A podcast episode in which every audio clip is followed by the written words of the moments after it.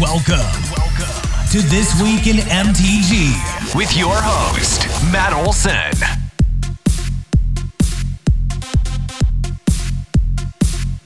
Hello and welcome, Magic Folk, to episode number forty-five of This Week in M T G, your aggregate news source for all things Magic: The Gathering. We are your hosts. I am Matt Olson. Over there, we got Danny Oakstead. What's up?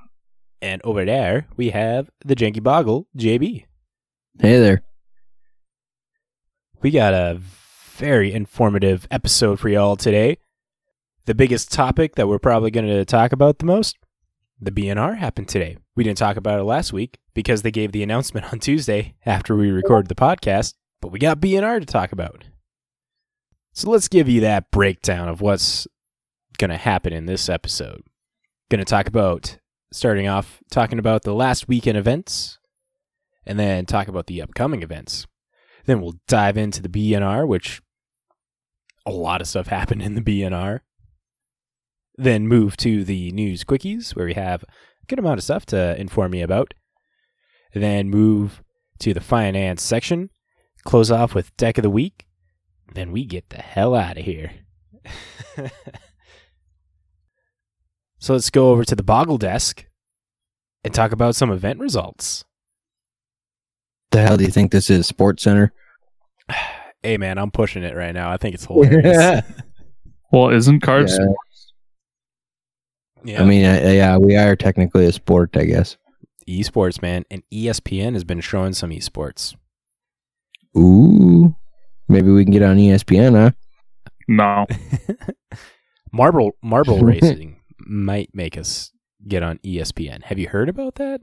Marble racing? That shit's now a thing now because of COVID. People are like, let's bet on marbles as they go down a hill. Oh my God. Wow. That's like cheese racing. Like with the cheese wheel? Yeah. Like where they fucking roll that shit down the hill over in Amsterdam or Holland? No, Holland's not a yeah. country. Is Holland a country? No, Holland's a fucking part in uh, Denmark, right? God, my geography's so fucked up. Let's keep moving on before we divert any further. Okay, first up, we have uh, S C G Tour Online Championship Qualifier number three. First place, we have uh, Four Color Reclamation. Not just Teamer anymore. I like it. It's only piloted four. by Tangrams. It's only Four Color because they got Teferi in the main board. It's still Teamer. Well, okay, then they've lost all respect for me. Nobody likes Teferi. So second place, we have Teamer Reclamation. Third place, Teamer Reclamation. Fourth place, Sultai Ramp. Fifth place, Bant Ramp. Sixth place, Rakdos Sacrifice. Seventh place, Teamer Reclamation. And eighth place, we have Bant Ramp. So much. Hmm, I wonder blue. what all these decks have in common. Seven green blue decks in the top eight of this S E G qualifier. Oofta, man. We're gonna we're gonna talk about the uh, the P N R update and the, the mention that they had about standard stuff there when we get to that. But ooh, green blue, very prominent here. Good to good to uh, Rakdos Sacrifice, piloted by Florian Klein, who made it in the top eight with a non-green blue base deck. All right, so next up we have our we had a Red Bull Untapped International Qualifier. First place was Sultai Ramp, piloted by Danila Cherson. Second place was Bant Ramp. Third place was Teamer Rec. Fourth place was Teamer Rec. Fifth place was Four Color Reclamation. Same Sixth thing. place was Mono Green Aggro. Seventh place was Teamer Reclamation. And eighth place was Teamer Reclamation. Oh, man. Standard, you silly, silly format. You. Simic. Ah, oh, what the... Clearly, clearly. The color of choice of all Magic players. both these top eights only had one deck that was not green blue based, but the, the Unbull, Red Bull Untapped still had a green deck. So all top eight decks had green in them. And this is why I don't play standard. Because everyone plays the same deck? Kind of like Pioneer, huh? Oh, man. We'll get into that for sure. So that'll do it for our past events. Our upcoming events, we have a C F B Pro Showdown. And that'll be on July eighteenth. L S V is the end boss for for that. So if you make it all the way to the end, the Channel Fireball Channel Fireball Pro member that you'll be playing against is L S V. You win, you double your prize money. You don't, you still get your prize money, but you don't beat L S V. Hey Matt. Yeah. Your your link is bullshit. Which one? For the C F B Pro. Is it? To get access to this and the rest of Channel Fireball Pro content, check out our subscription plans. My bad. It's a blank fucking page. It's not blank for me. You and your goddamn C F B Pro bullshit. You fucking whale.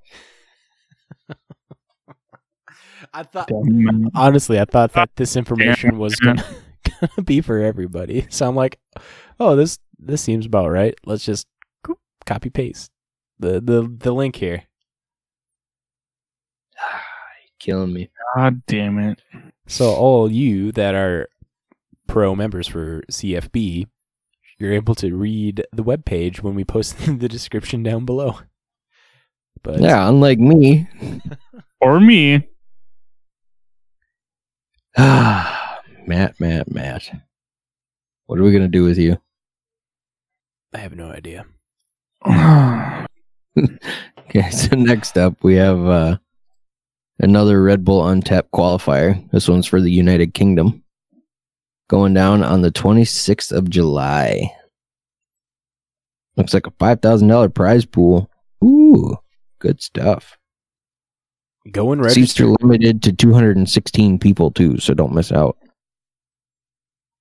Yeah, go uh, go register on melee dot g g. Descriptions, link below. Yep, yep, yep. S C G is still running all their online events, so go check those out. Play a few, have fun. Why not? So now for the moment you've all been waiting for. We got to get that uh, twentieth Century Fox sound clip in here. Dun, da, da, da, da, da, da, da, da. Is that copyright?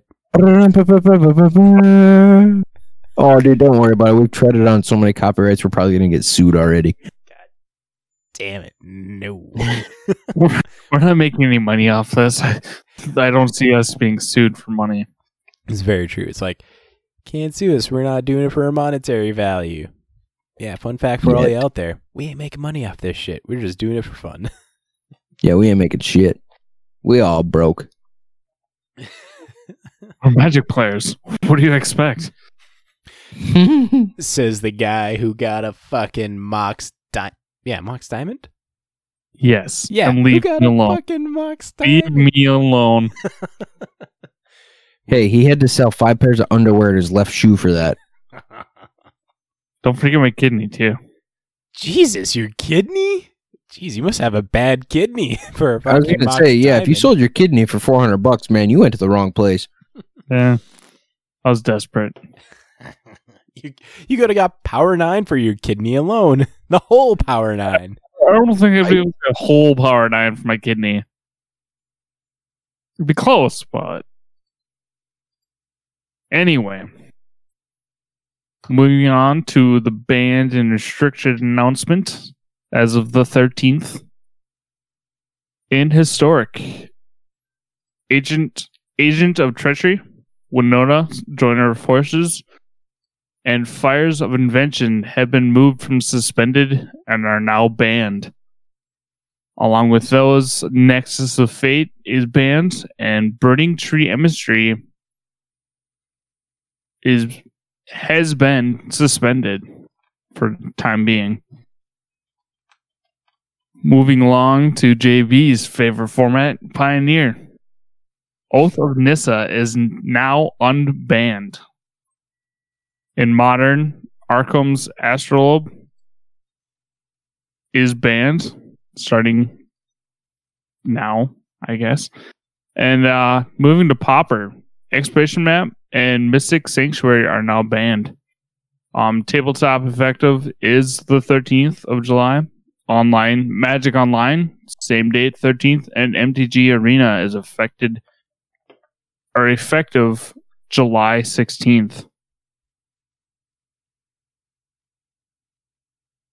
And as Matt was saying, with Standard, their notes on that, per Ian Duke, it states, after careful review of the metagame, we're choosing not to make any changes to Standard at this time. Players Tour Online three and four saw the overall win rates and Day two conversion rates of the most played decks, Bandramp and Tumor Reclamation, come down to healthier levels. In the weeks following, we've seen other archetypes rise in popularity and win rate, including Mono Green Aggro, Rakdos Sacrifice, some Mono Black Aggro, Red White Pawblade, Simic Flash, and others. Core Set twenty twenty-one has brought a variety of new tools, and generally we're seeing steady motion in the metagame leading up to Players Tour Finals. While we are concerned... Wow. While we agree with concerns that growth spiral ramp decks in aggregate have recently represented a larger than ideal portion of the metagame, we do see different archetypes within that larger category behaving differently in terms of strengths, weaknesses, and roles in the metagame. With signs of the metagame shifting away from ramp in recent weeks, the re- release of Core Set twenty twenty-one and Standard Rotation coming in the fall, we've decided to allow the metagame to continue its natural evolution. End quote. So, to be fair, from our comments earlier about the S E G event and the Red Bull Untapped event, maybe the top thirty-two and top sixty-four, very diverse, but the top eight, not very diverse. Not really. No. Every, no, it's not. Every format definitely has its top three decks and stuff, and Standard has its top three decks of ramp-based blue, green. Yeah, I don't know. Maybe it's just a problem with this one card. Uro? Yeah, Uro. Well, any Standard updates we're probably going to hear about within the next month or two. Hopefully. No, they're not going to do anything Standard. Yeah, it really... F- well, I mean... They'll let it suffer. They let... They'll let that pig bleed all over the place. They let... Uh, during Ixalan Standard, they banned Rampaging Ferocidon before, or like, about this time when it was just going to be rotating out, if I remember correctly. So maybe we do hear something about Growth Spiral getting banned. With rotation? Yeah, before rotation. I really, really, really doubt it. I mean, I'm not going to hold my breath. Don't get me wrong. So a couple things we're going to probably glaze over here before we get into the real bulk of this B N R. Uh, we'll talk about Pauper and Historic real quick. So, with Historic, all the things that were put on suspension about a month ago, yeah, effectively was a ban already. Like, those things were never going to get taken off suspension, in my opinion. Well, the, the, I think that was just seeing if Core Set twenty twenty-one had any kind of answers to them, which clearly there weren't any. Yeah, it's one of those things where they ha- having a suspension list, they're trying to make the Historic format on Arena. Uh, this is my opinion here, that they're trying to make it feel very Hearthstone-esque to have that ability to change the meta and stuff, like kind of move cards around in a more flowing manner, like what Hearthstone could do. But all in all, it's just one of those things. It's like just just ban the card, because everything that's been put on suspension from Historic gets banned. Yeah. So with Burning Tree Emissary being put on suspension, it's like, I don't know. This probably will be the one that'll get unbanned or unsuspended, just because I feel like they're just testing waters to see how this works. And I haven't played too much Historic to know how much the Gruul or Green Stompy based decks are effective, but I feel Burning Tree Emissary is just like one of those things, like, let's try it out just to make sure these Green Stompy decks don't keep ramping up and or keep doing well, good. Because it's not free really... spell. I un- I understand it's a free spell, so when you're playing green, usually it's some sort of devotion, usually. So, hey, I'm gonna play this Burning Tree Emissary. It's not a legendary, so with two men open, I can play all four of them. If you get lucky enough to have, if I have them in my hand, I'm just saying. If I had in my hand, oh hey, I can play all four of these turn two, and then throw something on top of that that gives creatures plus one plus one or something. Uh, in in the article they do comment about Historic suspensions and stuff. When they they say, quote, "When we first introduced the mechanism in December, we emphasize the limited time nature of suspension by linking by linking it to the periodic availability of Historic Rank, but now that Historic Ranked is always available, that no longer works as a good boundary marker. Despite that, we will be adhering to the general timeline it imposed, and any suspension will be resolved via unsuspending or banning the affected cards within roughly a, the same two to three month time span." Yeah. Honestly, just just when I think they should just be banning cards and stuff instead of having a suspension period. But I'm not Wizards. So the other one to quickly gloss over here, Expedition Map and Mystic Sanctuary and Pauper. Do you guys play Pauper at all? Nope. Nope. Good. Neither do I, which is unfortunate. But listening to the clamorings and stuff all throughout today, apparently Tron in Pauper was pretty consistent. So it sounded like Expedition Map was a right call. And for sure, Mystic Sanctuary was a right call, because not only has that been talked about in Pioneer, but it's also been talked about in Modern as, as a potential target. Yup. But with with Pauper, I don't know. I don't got much to say on that. It's like Tron getting weakened. And I know it's not the same play as Modern Tron, and they're not ramping into some ridiculous seven power thing on turn three. They're kind of more that mid range style deck in uh, in Pauper. But So I don't know. I say for all things Pauper, go to the professor. Professor does have a lot of good Pauper knowledge.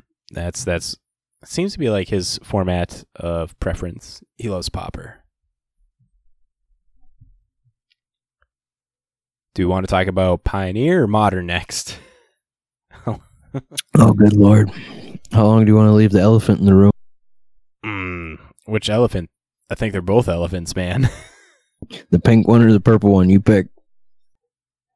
I think it would be easier to uh, clear up Modern before we talk about Pioneer, because Pioneer just having the unbanning, it's like, oh.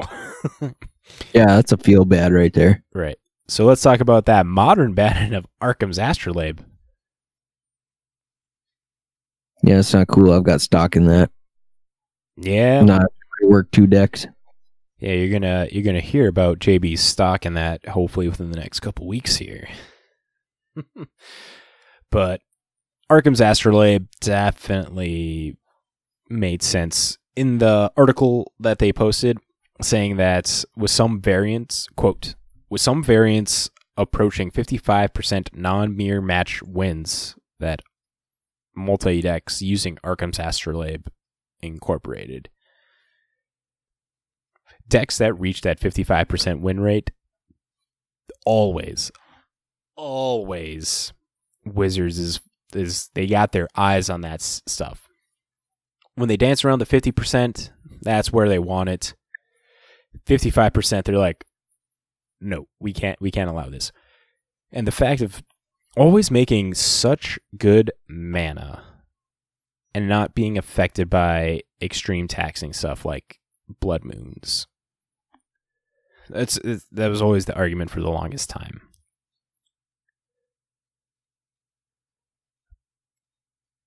They do comment at the end of the article that, quote, we're keeping an eye on Arkham's Astrolabe and Legacy for similar reasons, although at present the play rates and win rates of Astrolabe decks don't warrant action. We're aware of concerns among the Legacy community on the point, but we want to consistent be consistent with our philosophy of only resorting to bans when a card or deck reaches par- problematic win rates that can't be solved by natural metagame forces. So it seems like their information for Legacy, uh, th- this is leaving a little, little off of Modern, like, we can all agree, Arkham's Astrolabe Modern seemed pretty good. The Snow decks loved Arkham's Astrolabe, Casting Ice, Fang Quaddles, and Uros, and any of that kind of stuff. It was just, like, super super potent. The fact that it cantrips and makes perfect mana, there's not much to argue on that. So Wizards' information on Legacy is showing that decks in Legacy are not as problematic having Arkham's Astrolabe in them. But I do feel since they commented on it, I mean, clearly they're keeping an eye on it. We might hear something within the next three to six months about Arkham's Astrolabe and Legacy. Especially... See, and I've talked to a lot of people and they're... Like, it should have gone in Legacy before Modern. So, J B, you're uh, you're actually delving into Legacy a little bit more. How often do you play against a Astrolabe-style deck? I haven't been playing long enough. I can't properly answer that question. Mm, fair. It's only been like two days. No, it has not. Yeah, it has. It really has. It's only been like two days. Oh, shit. Shows how much I pay attention. Yeah. From that awkwardness, let's just let's talk about the, the, the purple elephant in the room then. Just rip the Band-Aid off. Throw me under the bus. Jeez. J B, you're supposed to know you're the competitive player of this group. I know, right? The boggle spike. Now let's talk about this Pioneer unban and no ban. You mean the dumbest thing that WotC's ever done? I wouldn't say the dumbest. It's, it's hmm. I was listening to the bandwagon that L S V and Matt Nash uh, released this morning after the banned and restricted announcement. And they were talking about how, yeah, the percentage of inverter deck, the, the win rate of inverter decks is probably down, but they don't, they're not looking at the full uh, scope of it. Well, they're looking at the full scope of it. They're not honing in on the right part. I'm paraphrasing and stuff here. Like I'm trying to remember. Um, what they were talking about is inverter decks reward the top player who knows how to play a deck, the more skillful player. And then there's a bunch of people that are just picking up Inverter because it's like, well, clearly this is the deck that I need to be playing. And if they play it and they don't know what to do, it's it's a very skill-intensive deck, and they don't know what to do, that drops the win percentage of the overall Inverter deck. But then you got pro players playing Inverter very successfully, and it yeah it, it it's one of those weird balance things that WotC seems to not fully delve in and the fact that they just unban Oath of Nissa as as to try and see how that combats it. I don't know how that's actually going to turn out. Right? So what they're saying here is like, let's uh, give green ramp decks or any green X decks of any sort some sort of advantage. Like, does this mean that teamer planeswalkers or Bant planeswalkers are going to maybe move up, and hopefully that's what they're hoping to counter inverter decks? Like, I saw somebody make a joke post earlier today saying that there's just going to be a shit ton of Salt-Eye inverter now. I mean, I don't feel like they're wrong with that. Oh my god. Salt-Eye inverter. Because that'll be super important for, for casting Jace being uh, triple blue in the cost. You don't need triple blue anymore if you got Oath of Nissa. You also don't need triple blue if you only get double blue for Thassa's Orc. I mean, yeah, that's fair.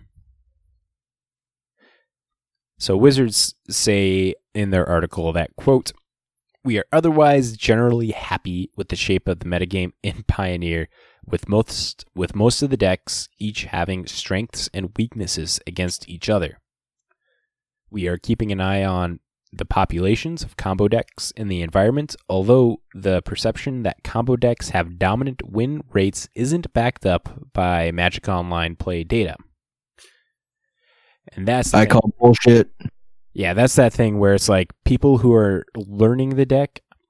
I definitely, I definitely understand where. Again, I'm going off the the bandwagon of L S V and Matt Nash, how they're talking. You know, like it's a very skill intensive deck and rewards those that know the intricacies of the deck, as compared to new people who are picking up the deck because they hear that the, it's the best deck to play. When you got a new person that's learning these, trying to learn these combos and stuff, they will clearly make misplays and stuff.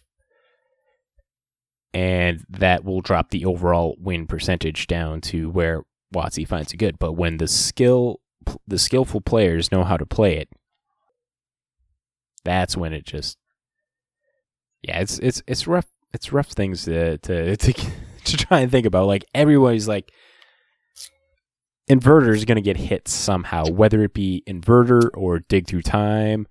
But even if they hit dig through time, it's like they got treasure cruise as another option. It's not as good as dig through time, but would that would that help it?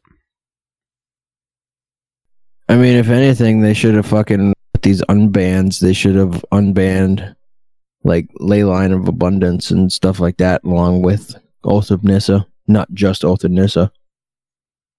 Do you think Leyline of Abundance being unbanned would be making the green ramp decks a strong competitor against it? Against inverter decks specifically, then? I mean, why not? In my opinion, Pioneer needs a hard reset. I think they need to just fucking wipe everything off the ban list, start over again. Yeah, that's not something. Everything. Yeah, I don't think that's something that W O T C will ever do. But like, O K O should never be unbanned in any format. So, well, but, but he's a three C M C planeswalker. They've just printed now a couple copies of um cards that remove three C M C or less planeswalkers too. They've had things that remove planeswalkers for a while. You can't forget the Elder Spell. The fact that black decks have not been running the Elder Spell. It doesn't say that eliminate. Well, eliminate's a little more flexible because not only does it hit planeswalkers, but it hits creatures as well. But no, Pioneer's in such a bad place. It's so stale right now that I think that's probably the only way to fix it right now is just fuck start over scratch. Yeah, if, uh, if y'all out there remember from last week's episode, the weekend, la- two weeks ago, the Pioneer Challenge didn't fire off. And I know a couple of the groups that I'm in as well, they're talking about Pioneers like, well, clearly I'm now, they're, they're saying is, I'm not into Pioneers much now because Inverter didn't get hit. So it's people are now going to be moving away a little further from Pioneer, and I don't feel that's going to be helping at all. But let's talk about some Blogatag of the week before we're just all gummed up in the B N R now. Yeah, moving along from that long topic. Side note, side note. Kidneys are worth a million dollars. You could buy a couple play sets of, or you could buy a couple uh, sets of Power nine from your kidney. Holy shit, kidneys have gone up in price then. Liver's the next at five hundred fifty-seven thousand. Did you really just fucking Google this? Yes. Knows a guy who knows a guy who happens to know a guy. Well, yeah, he he's for one of them. He's from the res, man. I, That's true. I do know a guy. This week's blog time of the week comes from Jillicass eighty-seven. They asked, Nissa's been revealed, or I guess they state, Nissa's been revealed to be a green planeswalker with access to blue. If she had a third color, do you think it would be white? As she cares about her race and seems to f- put focus on its greater good. Or red, she has a temper, I think. Mark replies back, or black. Learn more from her earlier appearances. Is this a confirmation of what we released last week? Of her being a green-black planeswalker in Zendikar Rising. It's it's it's really tough to tell. But I would not... Like, when I first saw this, that was one of the first things I thought. I'm like...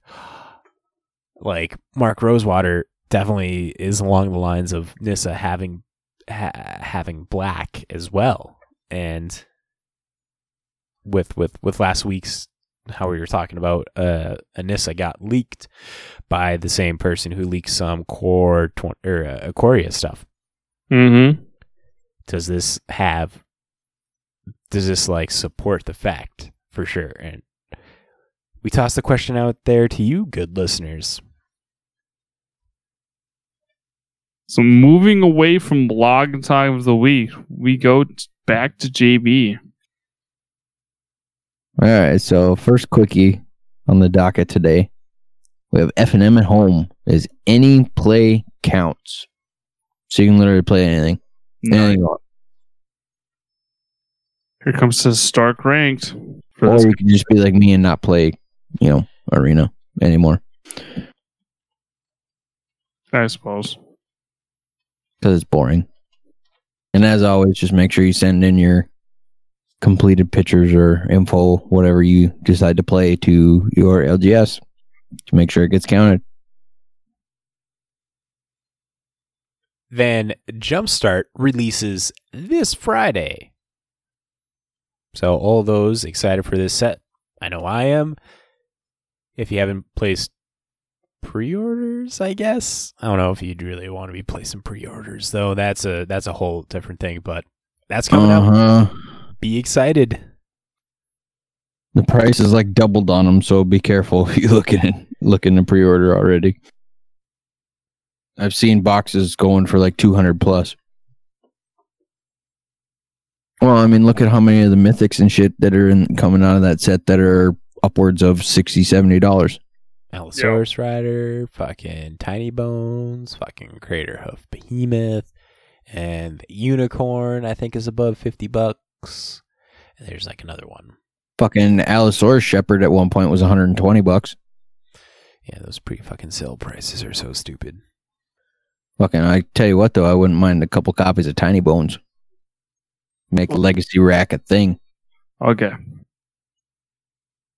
Next on our news quickies, Dragon Shield announced on their Twitter, or they sent out a tweet.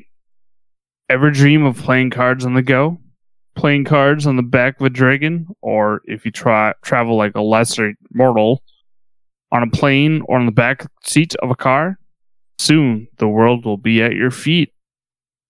Stay tuned for more about Nomad.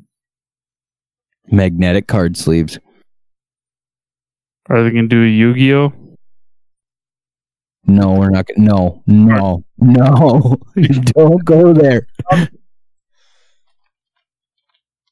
Don't you bring us down to their level. Just saying. Is that what they're going to do? Careful. You're going to activate my trap card, damn it. Okay, so next up on our quickies. Historic Arena Open is coming back August first, twenty twenty. Starts at eight a.m. Try to win up to two grand. Should be the same entry cost as last time. What was it? Like two thousand gems and yeah, twenty, twenty-five thousand gold or something like that. twenty thousand gold. twenty thousand, I believe. Yeah, twenty thousand gold. It's about twenty bucks for each entry. Same thing applies. You get unlimited unlimited entries first day. Well, uh, every time you loot, you got uh, a seven two, you make it into day two. But as soon as you get your third loss, then you got to re-buy in. And each buy-in is twenty bucks. Yep. Good stuff. Yeah. Try and win the big money. I entered the last one, Monty Python's. It didn't work out. It got wrecked. Hey, don't feel bad. I've been trying to play in the Man Trader series, and I've just been getting wrecked, too. Next, we have Mark Rosewater announcing on Twitter, quote, "I'm excited to announce that I'll be doing a Magic panel for Comic-Con at home, twelve p.m. Pacific time on Saturday, July twenty-fifth. It will be the first look at hashtag M T G Zendikar." So, Comic-Con, typically where they drop a bunch of cool stuff Wizards does, like the uh, San Diego Comic-Con Planeswalker uh, bundle and stuff like that. But they're going to be talking about Zendikar. I imagine there's going to be products and stuff released at that time as well. But Mark Rosewater going to be talking about Zendikar for us. Get hyped. Ugh. Get hyped. Yeah, and this Comic-Con is going to be free for everyone. Right. You just live go on. Stream. Go online, live stream it. So moving along now into our in-depth topics. This is more of a blog-a-tog, but a series of blog-a-togs that follow each other. Strax asked, could you give a legendary land basic land cycling to help negate the mana screw? Mark replies back, even better. We can take off legendary with a smiley face at the end. Oh, shit. So this one's, again, like I said, there are a couple different blog talks that are piggybacking off each other. This one comes off a few days later from Abel Zumi. Asked, personally, I think the flavor of legendary lands is fantastic. People often have associations with fantasy lo- location or locals such as Mount Doom or the Fortress of Solitude. Could they be one of or one-offs for world building since they can expand so much of a set's feeling? Mark replies back, that's why I want to draw back off of the legendary super type so we can do stuff like legendary lands as a regular thing. We do do them on rare oca- rare occasions. And the last one, the piggybacks off all of them. Strax asks again, can you elaborate as to why you don't like legendary lands? Mark replies easily or simply with, they lead to mana screw. Which they do. Yeah, nothing feels as worse as having to nick those Shrine to Nyx in hand. And it's like, and you can't oh, play I gotta, I gotta sack one. Doesn't doesn't work as well. But could you imagine how busted that would be, being able to have two or three out on the field? Yeah, yeah, that that's the thing. There's there's trying to find that balance for sure. For, especially with something the power level of Nycthados Shrine to Nyx. Yeah. I don't think they're going to errata legendary, but maybe for lands specifically, they're going to try a new a new thing, so that way you can have multiple lands out. The way that this sounds, and yeah, who knows? They might be crazy enough to do that. There's been a lot of stuff that WotC's done that has been like, what the hell? So it would just be par for the course, especially in twenty twenty. Uh, yeah, yeah, it would be. I mean, fair enough for sure. But yeah, at this point, we definitely should not try. We shouldn't be surprised by anything that WotC tries to do. But changing, getting getting some sort of new land legendary rule maybe is something that's getting getting worked on in the works, especially with something like Zendikar coming out, where lands matter, and there's definitely a lot of famous locations in Zendikar. Maybe mm-hmm. that's where we're going to see some of this maybe implemented and stuff. Not positive. We got to wait and find out, but it kind of makes sense to try and see if something like that happens there. Maybe we'll find out more during the Sandy, uh, the, the Comic-Con at home uh, panel that Mark is, is having. I don't care about that. I just want Double Masters previews. Uh, uh, Double Masters. Yeah, we need the Double Masters now. And I need someone to buy my truck so I can buy a box of Double Masters. Anybody up in the F M area looking for an old beat up fucking Chevy? Hey, it's not that beat up. It's just rusty. Um, pitch it. Fall apart. Pitch it the best way you can then. That's right, you can't. Just put it this way, I'd be willing to trade for Magic cards.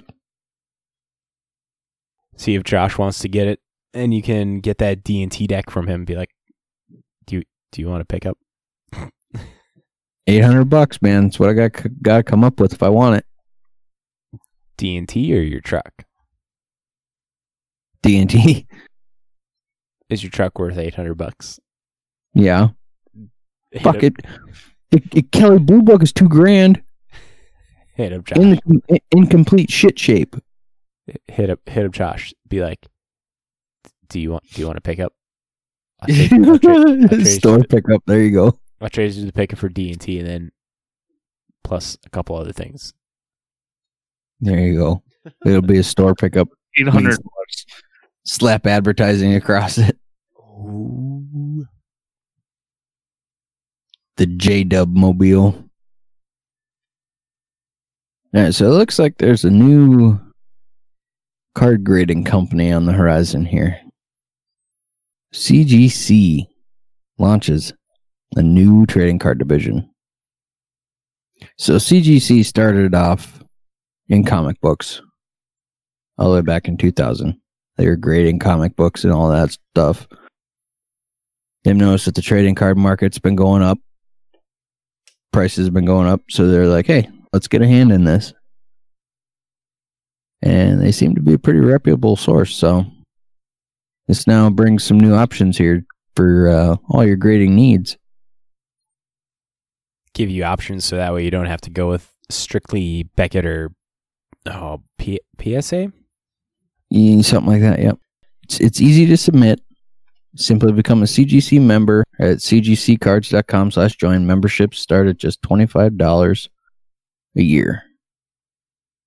Complete the online submission form, send your cards in. Submissions will also be accepted at conventions around the country. When those open up again. Yeah. Turnaround times are expected to be faster than industry norms, ranging from thirty working days for the lowest grading tier to just two working days for the highest grading tier. Holy crap. I've never had to deal with grading services at all because my cards are not are not right? grade worthy at all. No, neither are mine. Right. So that turnover rate seems kind of okay. Especially yeah. for higher end cards, like two days. I don't know what Beckett or P S A does, but I imagine this is probably going to give them a, them a run for their money, that they're now going to be like, now there's a third big reputable name in grading services that we're going to have to try and accommodate and meet up with something like that. according to Google, it takes P S A five to six months to get a card graded with no guarantee of what exactly P S A will designate it. The bird in hand gains a lot of value. I don't know what the bird in hand means. That must be like some yeah, fucking lingo and shit for them.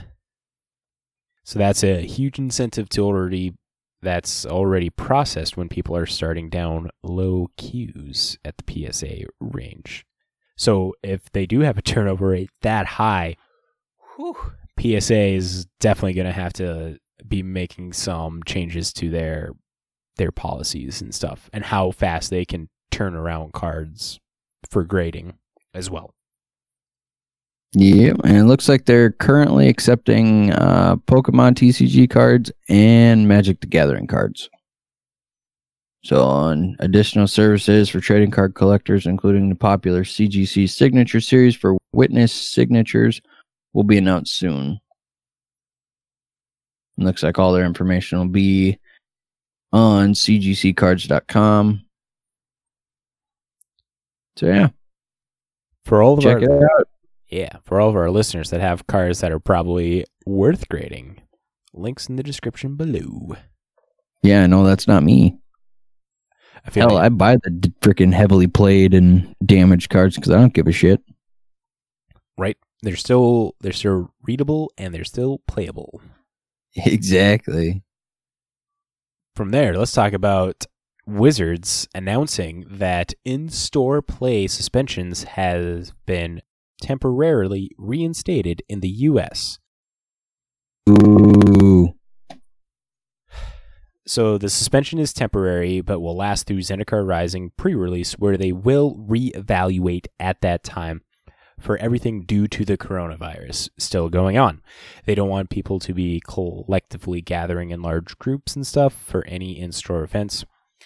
This is not saying, though, that all events that your L G S can do will be delayed or will be held or uh, suspended.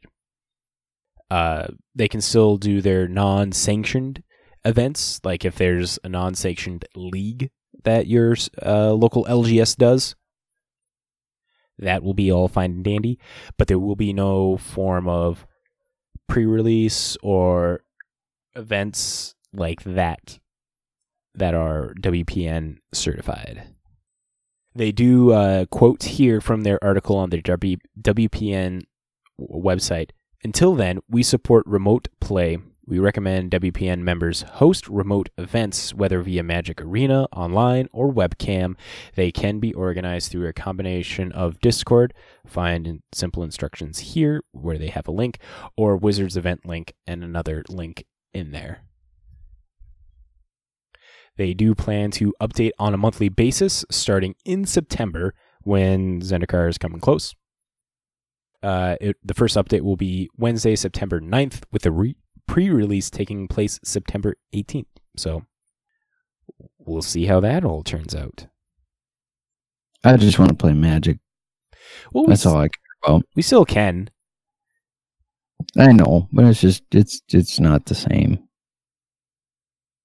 You gotta try some spell table Magic here. That's a pretty fun way to play. Yeah. But from there, let's jump into the finance section. Cha-ching!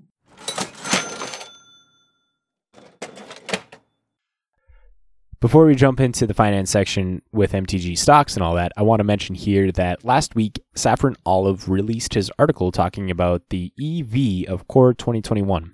It's a very solid read for all those interested in the Core twenty-one uh, estimated values. Links in the description down below. But let's talk about some Magic card prices. As always, we go off of M T G Stock's weekly article called The Weekly Winners, where they highlight three to five cards that have seen noticeable increase in prices, and three to five cards that have seen uh, significant decreases in prices for their cheap pickup section. First off, we have Honden of the Seeing Winds, which is now a four dollars and fifty cents card. This card, not that long ago, was only a quarter, fifty cents you could find these for. Haunted of the Seeing Winds is a blue for legendary enchantment shrine that reads, at the beginning of your upkeep, draw a card for each shrine you control. This thing has seen ridiculous price spikes. two hundred percent rough, uh, is what they're saying. Yeah, because uh, Core twenty-one, when shrines, the... What's that big shrine called? Sanctum of All, I think. Sanctum of All. When they released uh, Sanctum of All, P, uh, commander players specifically, like this is all predicated on uh, E D H play specifically. Uh, they are the ones that are moving the prices on this because a five-color Sanctum of All deck, E D H players love crazy, janky things like that.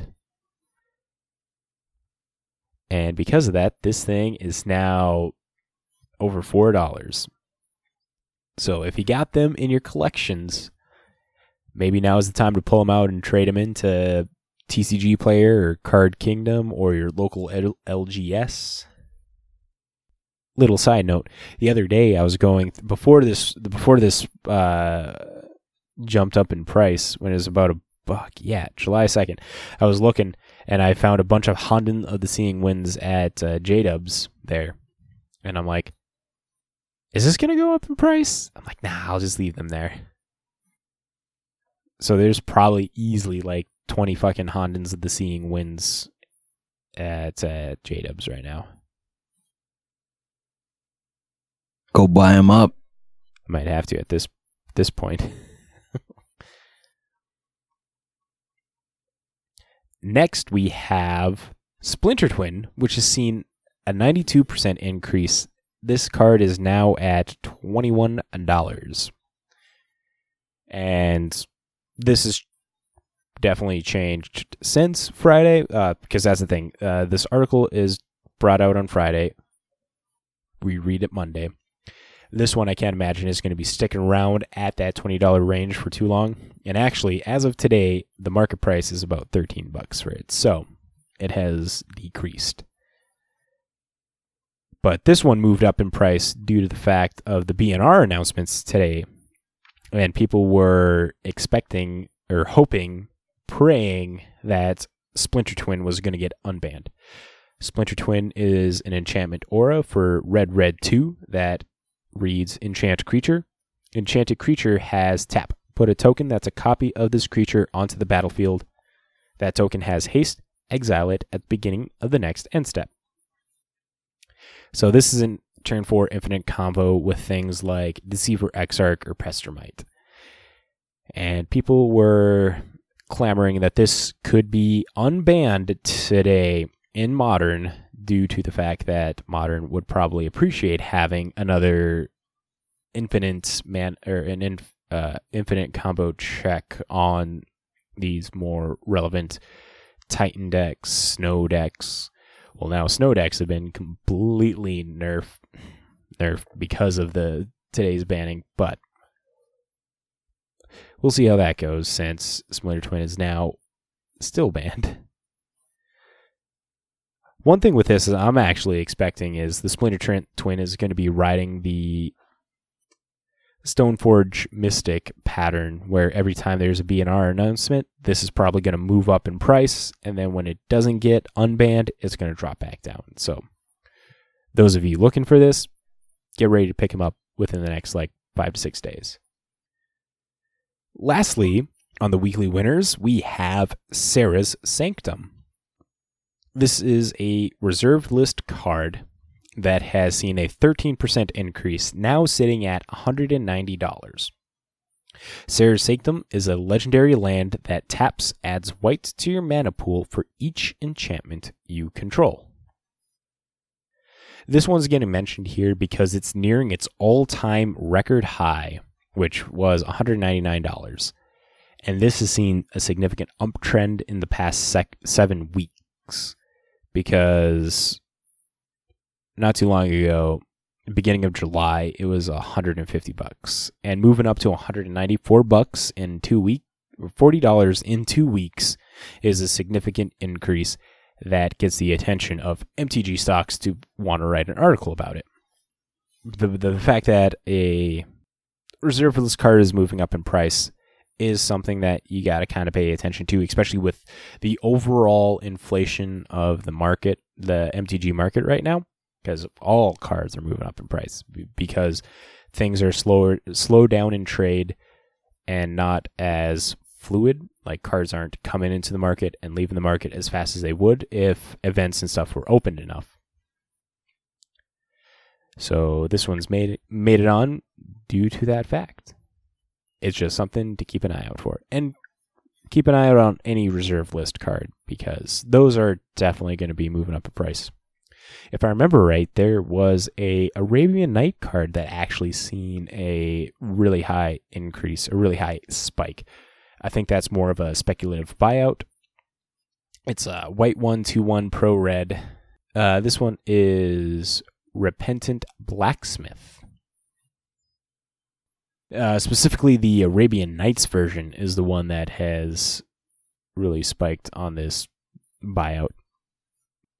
And it's not even a reserve list card, so just things to keep an eye out for. But that closes out the weekly winners. Let's talk about some cheap pickups.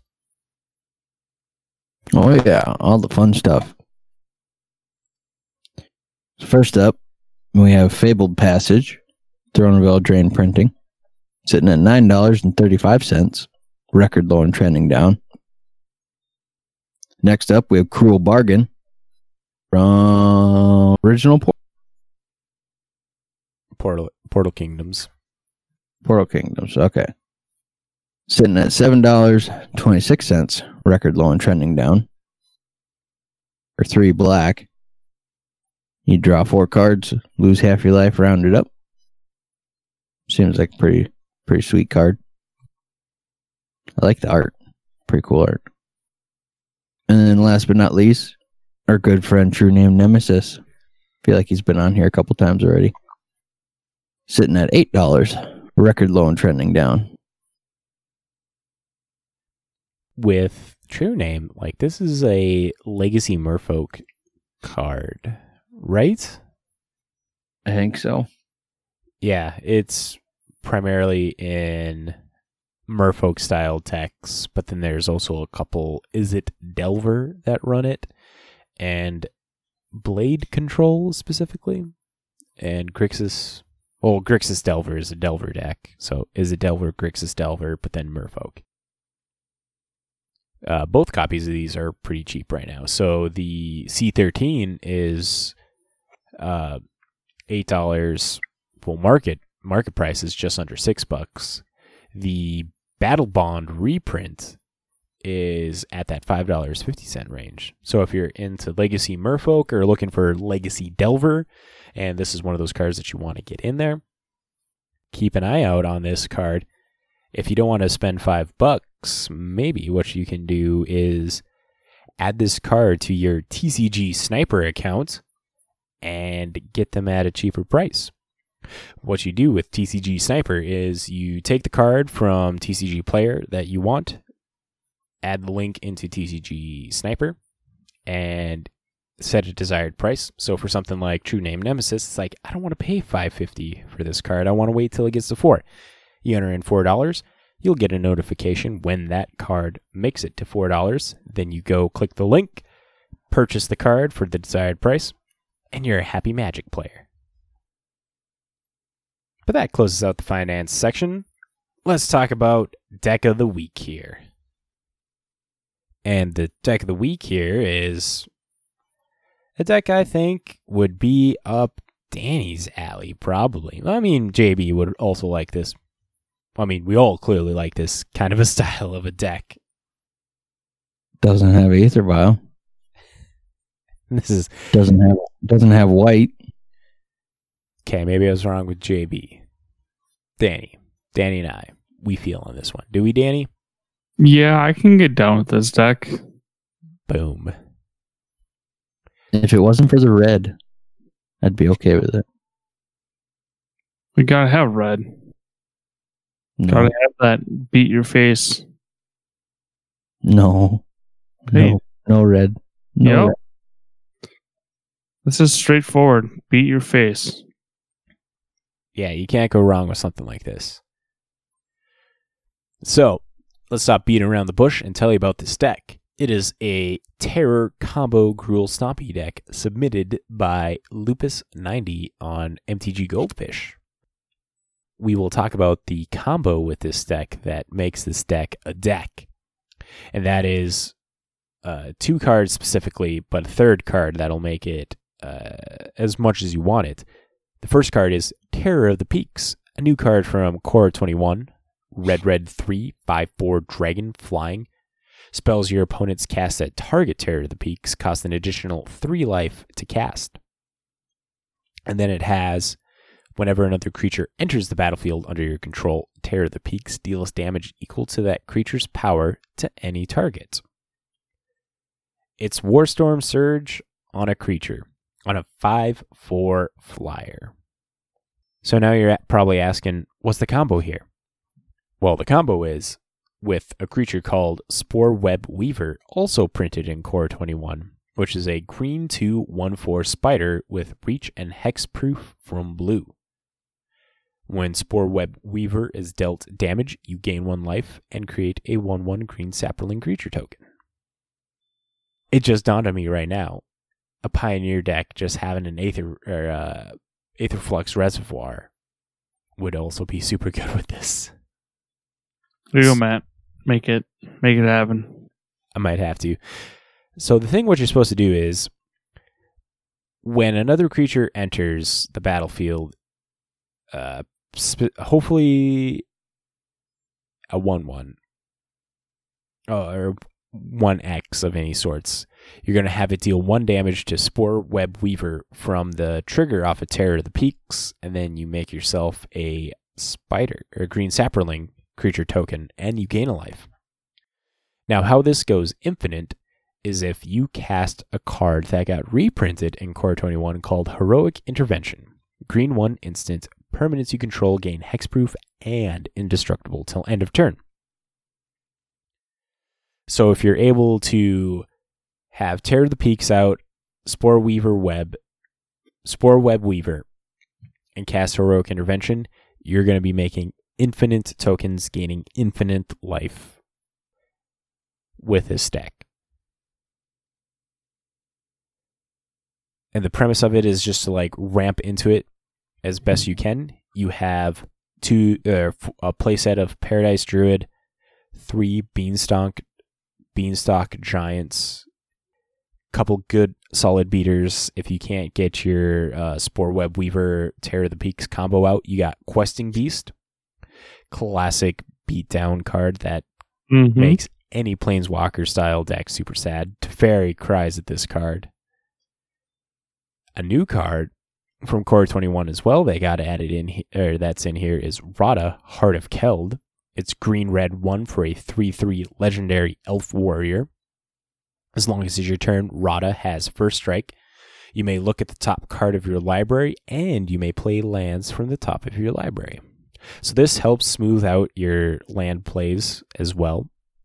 Uh, it doesn't allow you to play an additional land, unfortunately, but being able to pick off lands from the top of your library so that way you can draw into actual gas or get closer to your uh, Weaver Terror combo here is definitely important. It's also running a playset of Bone Crusher Giant and Klothys. Uh, Bone Crusher, just solid removal, big body creature to help prolong the game in your favor. Klothys, the same thing. You're eating away graveyards and stopping things from like Uro, Croxa, or anything from the Rakdos Sacrifice deck from getting uh, able to come back with, not Corpse Churn, Call of the Death Dweller that returns creatures from the graveyard. You're able to pick those things out so that way they can't bring them back.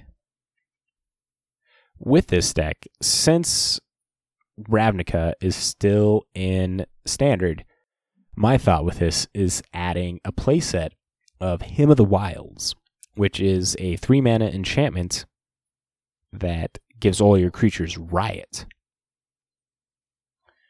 So what you could do is then when those saplings enter the battlefield, you give them all haste. You make infinite hasty uh, saplings. You just take out your opponent that turn. As we're trying to end the combo with Terror of the Peaks, you get just poke them for one damage to stop the combo.